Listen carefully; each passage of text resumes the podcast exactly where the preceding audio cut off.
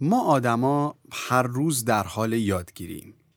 هر لحظه ای که میگذره.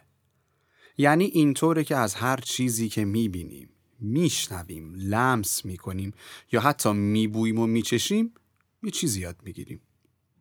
با این حجم از اطلاعاتی که از طریق رسانه ها هم دائما در حال تبادل با مغز ماست شاید اگه نتونیم متوجه تأثیرشون روی خودمون بشیم دچار یه سری تغییرات ناخواسته شیم. سلام من پوریا احمدی هستم و این چکیده مطالب فصل دوم مسیر تا به اینجاست.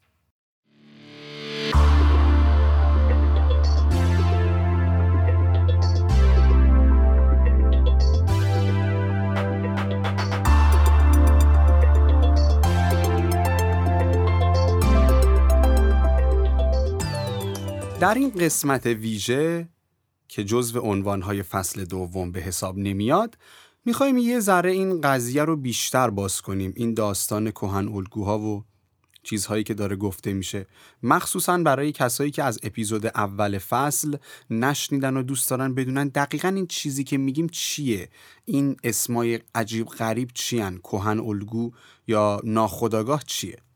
یکم دقیق تر شیم به این مباحث که ببینیم چرا باید دربارشون بدونیم. اصلا چطور میشه ازشون استفاده کرد؟ کلا به دردمون می‌خورن یا نه؟ بریم ببینیم چطوره قضیه روانشناسی و روانپزشکی اینجوریه. خیلی از ماها فکر می‌کنیم که این قضایا فقط مربوط به مسائل حاد مثل افسردگی های شدید، اختلالات شخصیتی یا مسائل خدازاری و دگر آزاریه. و اینطوره که خیلیا شنیدن وقتی به یه مسئله برمیخورن بهشون میگن یه سر برو پیش روانشناس برای صحبت یا پیش مشاور و بهشون بر می‌خوره چون ذهنیت اینطوره که روانشناسی برای همچین مسائلیه در حالی که اینطور نیست. روانشناسی خیلی اوقات در حیطه شناخته. اینکه چطور خودمون رو بهتر بشناسیم. چطور می‌تونیم از خودمون یک انسان قویتر و بهتر بسازیم؟ می‌تونه بیشتر حالت پیشگیری باشه تا درمان. خود این روانشناسی هم شاخه های زیادی داره. بعضی اوقات انقدر این شاخه ها گسترده میشه که احساس میشه تو هر چیزی تو هر زمینه ای روانشناسی اون قسمت وجود داره. چه بسا که همینطور هم هست.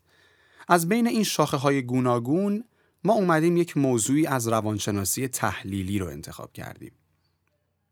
روانشناسی تحلیلی که توسط کارل یونگ به کار گرفته می‌شد میاد یه سری واژه ها به ما معرفی می‌کنه یه سری تعریف که روی اون تعریف ها می‌تونیم منظورمون رو راحت تر برسونیم مثلا واژه زمیر ناخداگاه توی روانشناسی اومده بهش پرداخته شده اگه اشتباه نکنم فروید اولین کسی بود که به طور رسمی و مستقیم ازش استفاده کرد و بهش اشاره کرد و یونگ هم که توی روانشناسی تحلیلی خیلی ازش استفاده کرده این داستان خداگاه و ناخداگاه خیلی از مسائل رو توجیه می‌کنه و خیلی چیزها رو برای افراد روشن می‌کنه که واقعا تا قبل از اون به سادگی نمی‌شد درکشون کرد.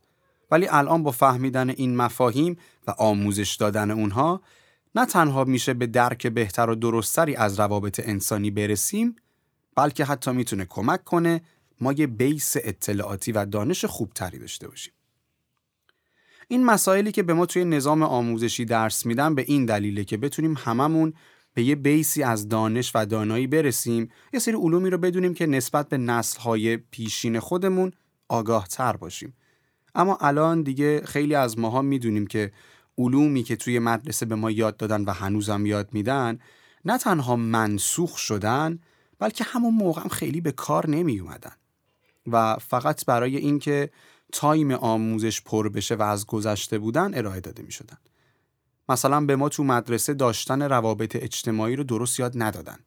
کسب مهارت مناسب برای زندگی یا شناخت و درک طرف مقابل و درک همدیگر رو بهمون یاد ندادن. حالا شما فکر کن این موضوعاتی که الان از شناخت همدیگه و درک بهتر از هم داره بین افراد با بازه سنی 18 تا 30 ساله توی توییتر و اینستاگرام و شبکه های دیگه پخش میشه درستش اگر به صورت آموزش در اختیارمون بود خب خیلی همه چیز فرق می‌کرد.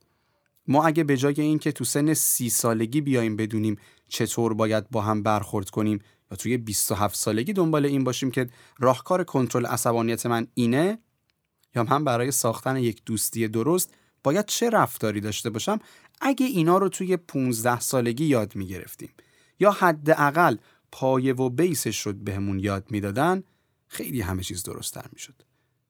هم روابطمون با هم اصولی تر بود هم زندگیمون آرامش و شادی بهتری داشت و هم کلا به هم نزدیک تر بودیم. اصولا توی جامعه ای که درک متقابل و اخلاقیات درستی به صورت یکسان باشه آسیب های اجتماعی کمتری هم هست.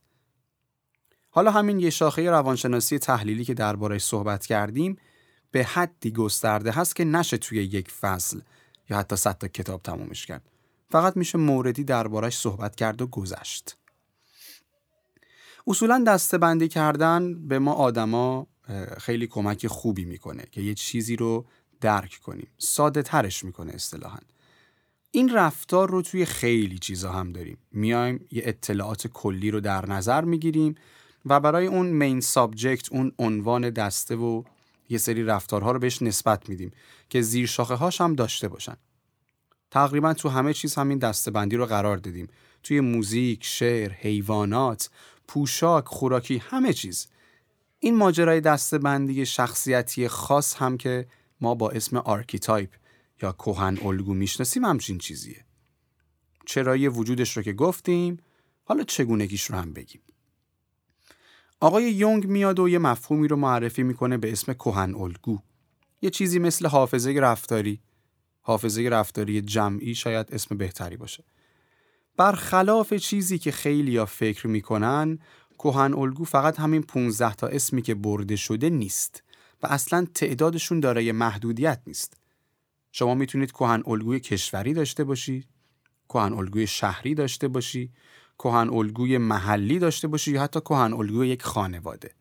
هر چیزی که توی حافظه ناخودآگاه شما به عنوان یک رفتار، یک الگو و یک رفرنس مونده باشه می‌تونه یک کهن الگو باشه.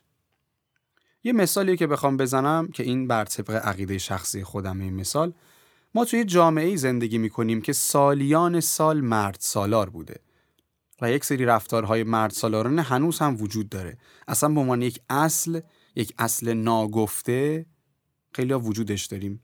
چه بسا گفته هم میشه خیلی جاها. انگار تو هوا هست اصلا. من یادمه مثلا تو دوران کودکیمون یه پسری اگه با یه دختری حرف می‌زد برادر اون دختر باید غیرتی می‌شد. دارم درباره بچه های کوچیک حرف می‌زنم این اتفاق میافتاد.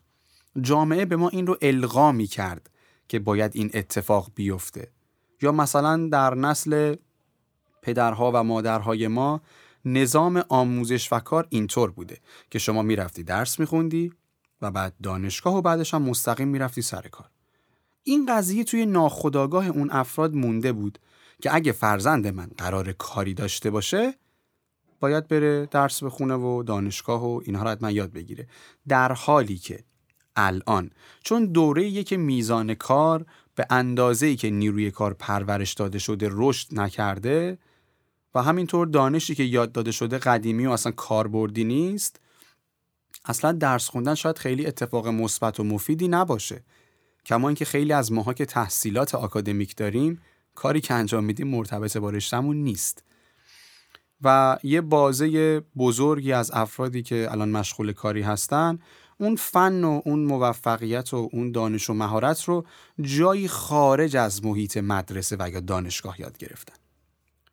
این الگوهای رفتاری یه مدلی از کوهن الگو هستند حالا چه در ابعاد بزرگ و چه در ابعاد کوچیک که اگه ما بتونیم اینها رو به درستی بشناسیم می‌تونیم خیلی جاها به داد خودمون برسیم از تکرار یک اشتباه و از تکرار یک چرخه اشتباهی جلوگیری کنیم اما دستبندی کهن الگوهای یونگ به چه دردی می‌خوره یونگ اومده با دانش روانشناسی خودش و تکمیل یه سری نظریات پیشین افراد رو در 15 دسته جدا سازی کرده. مسلما 15 دسته یه ذره کلی خواهد بود اگه بهش توجه کنیم. به همین دلیل من چندین بار چه در پادکست ها و چه به صورت فردی با افرادی که در این باره صحبت کردیم این رو گفتم که دنبال جا دادن 100 درصد خودتون توی یک الگو نباشید. سعی کنید از اونها برای شناخت خودتون استفاده بکنید.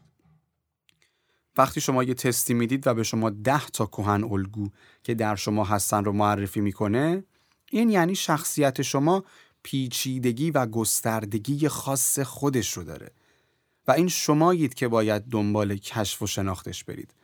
کهن الگوهای یونگ می‌تونه بیس مناسبی باشه. توی این دسته بندی مراحل مختلف زندگی هر تیپ به شخصیتی بررسی شده. پس شما می‌تونید متوجه بشید هر چه بیشتر به سمت یک تیپ مشخص برید چه چیزی در انتظارتون خواهد بود. از این دید برای رشد فردی خیلی می‌تونه مهم باشه. یه موقع هم هست که شما چیزی که هستید رو دوست دارید ولی فقط با یه سری از قسمت های خودتون راحت نیستید.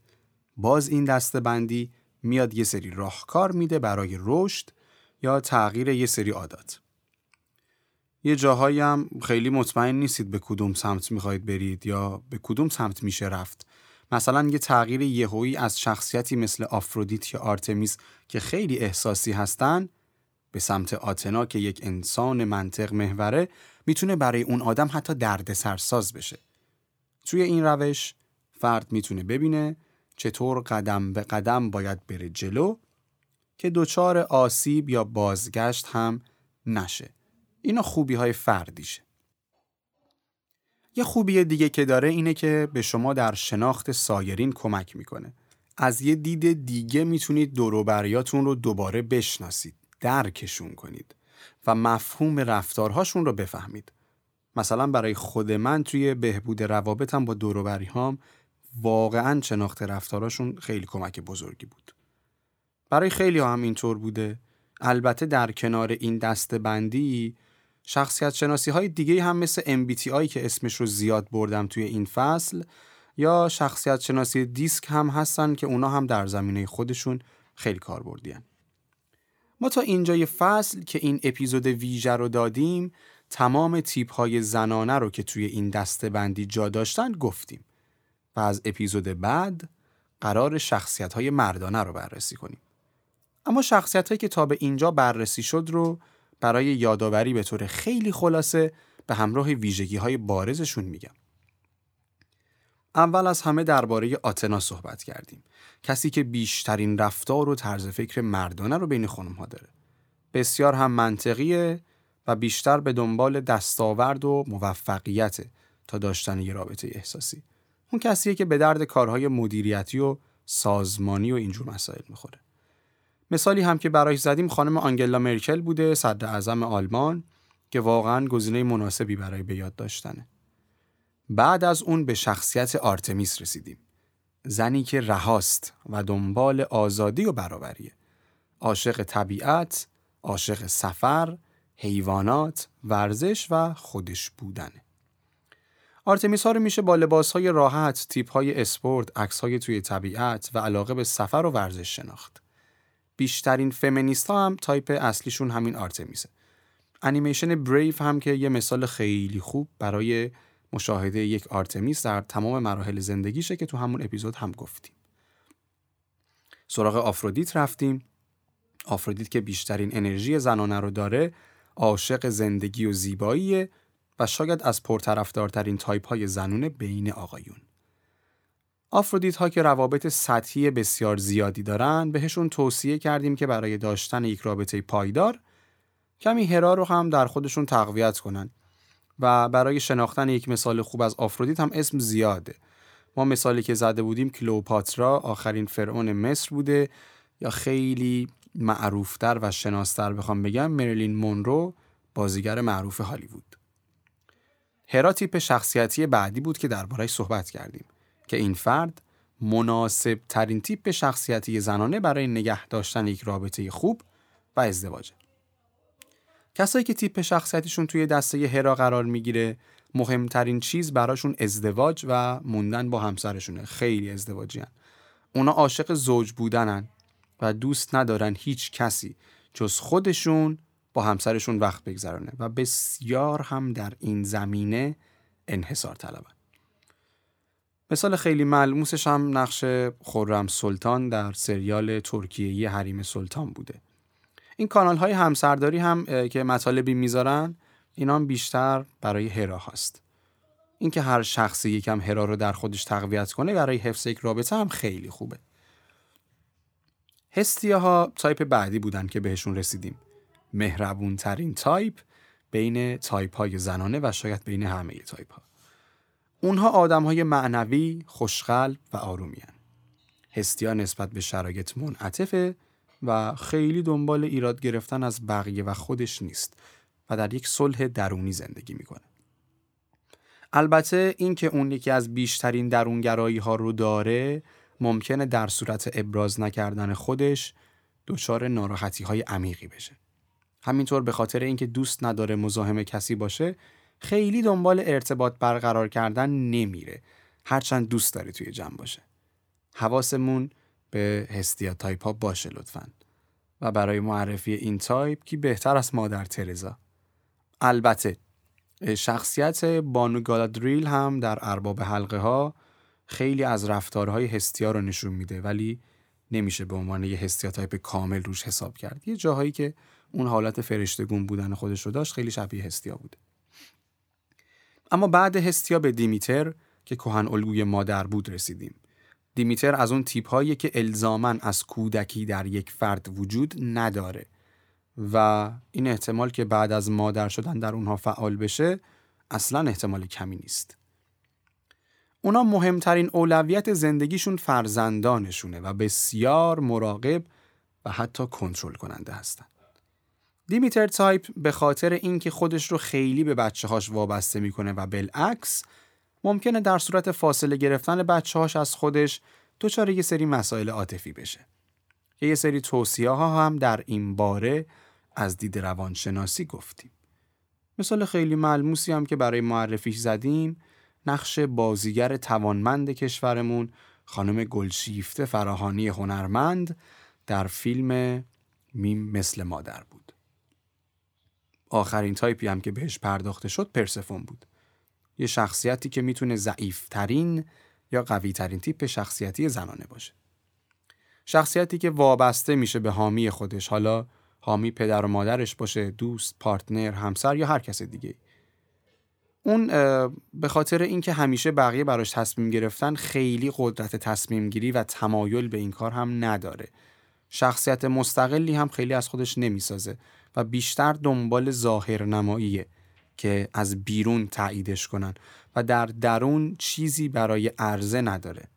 همه اینها تا زمانیه که حامی خودش رو از دست بده و به خودش جسارت و جرأت کشف کردن و ارائه دادنش رو بده. و اونجاست که می‌تونه تبدیل به پرسفون ملکه میشه. قدرتمند و بسیار توانمند. خلیسی رو از Game of Thrones یادتونه دیگه مثال واقعا خوبشه تا اینجا یه خلاصه از این تیپ ها دادیم که هر قسمت رو هم می‌تونید به صورت کامل در Castbox، سپاتیفای، Google Podcast، Apple Podcast، Cloud و هر پلتفرم دیگه از ارائه دهنده صوتی بشنوید. هدف اینه که بتونیم ببینیم چه ویژگی هایی از نظر شخصیتی داریم و چطور می‌تونیم خودمون رو در جهتی که دوست داریم پرورش بدیم. تو هر اپیزود هم یه سری نکات مستقل روانشناسی گذاشتیم برای کسایی که دوست دارن درباره موضوعات بیشتر بدونن و بتونن یه سری سرنخ پیدا کنن برای مطالعه و یادگیری بیش از اینی که ما گفتیم. از اپیزود بعدی قرار کهن الگوهای مردونه رو بررسی کنیم. تو این مسیر چیزهای زیادی برای یادگیری و گفتگو هست. پس ممنون میشیم اگه ما رو به کسایی که پادکست گوش می‌کنن یا دوست دارید پادکست گوش کنن معرفی کنید. چون وارد شدن افراد به فضای پادکست هم یه ذره در ابتدا پیچیده است یه چند دقیقه براشون وقت بذارید و یه اپلیکیشنی مثل Castbox رو براشون نصب کنید و چند تا پادکست خوب رو هم از دید خودتون بهشون معرفی کنید. پادکست فارسی خوب خدا رو شکر خیلی زیاد داریم. این افراد بعدا ازتون تشکر خواهند کرد.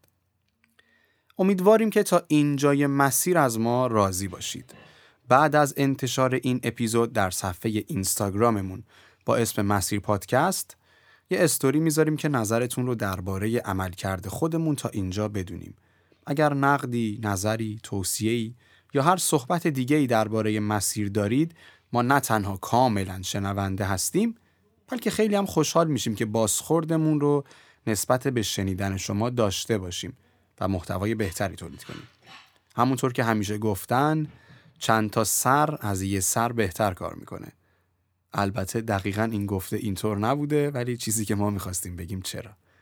مسیر هر هفته یک شنبه ها منتشر میشه و در طول هفته با قرار دادن نکات اون اپیزود در اینستاگرام یکم بیشتر با هم تعامل خواهیم داشت.